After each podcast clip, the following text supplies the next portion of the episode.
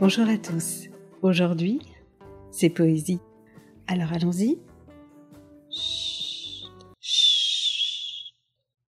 Quelque part, séparé de tous, je flotte, envie, attente. Ma chair appelle, une tige chatouille mes extrémités, c'est agréable. Pourvu que rien ne bouge, j'évite tout mouvement superflu, je suis dépourvu de nerfs.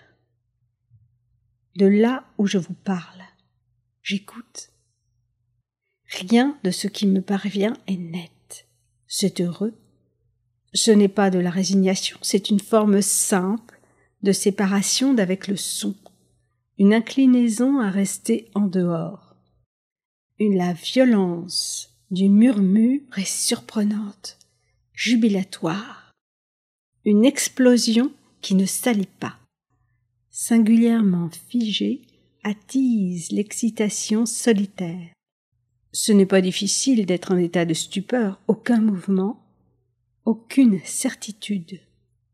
Juste une question qui, avec délicatesse, surgit au milieu de rien, étonne.